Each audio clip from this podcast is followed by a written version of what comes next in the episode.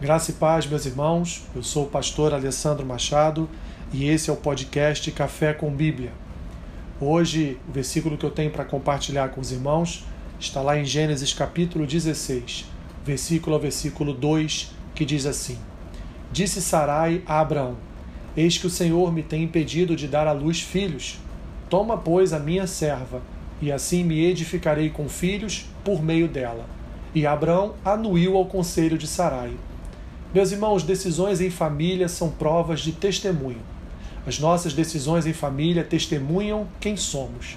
Expectativas, ansiedade, pressa são sentimentos perigosos ao se tomar uma decisão, principalmente em relação à nossa casa.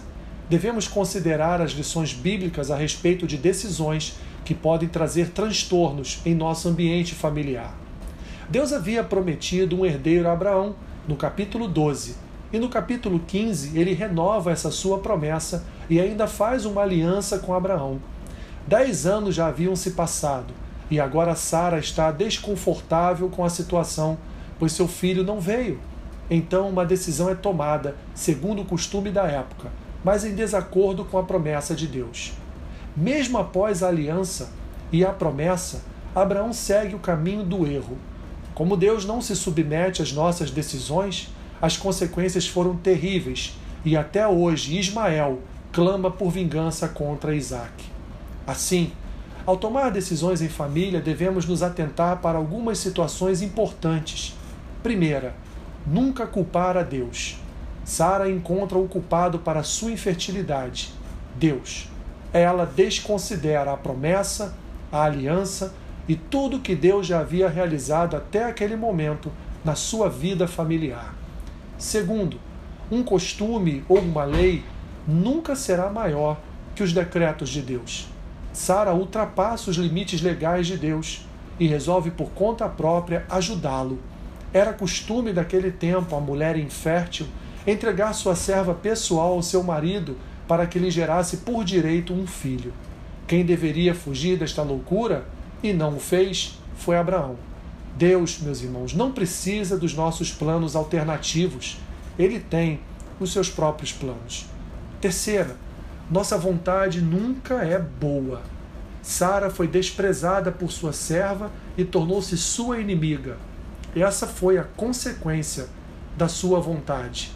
Trouxe conflito também para sua casa, pois ela culpou Abraão pelo desprezo da sua serva.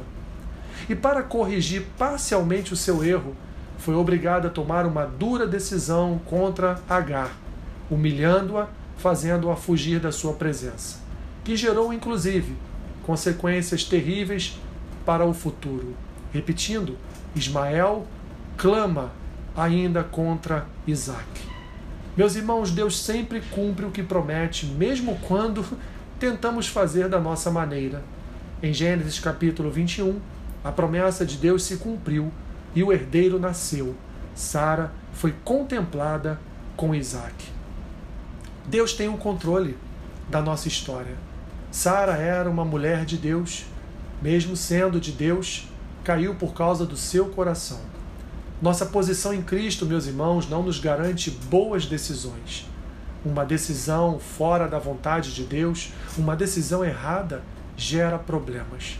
Assim, confie na providência divina não tome decisões segundo a ansiedade do seu coração. Espere em Deus a sua bênção, pois é melhor receber de Deus a sua promessa, independente da demora, do que assumir as consequências por uma decisão errada e própria da sua vontade. Senhor, nos conceda paciência, longanimidade na espera por tuas respostas. Essa é a oração que eu faço pelos meus irmãos em nome de Jesus. Amém. Que Deus te abençoe rica e abundantemente. Amém.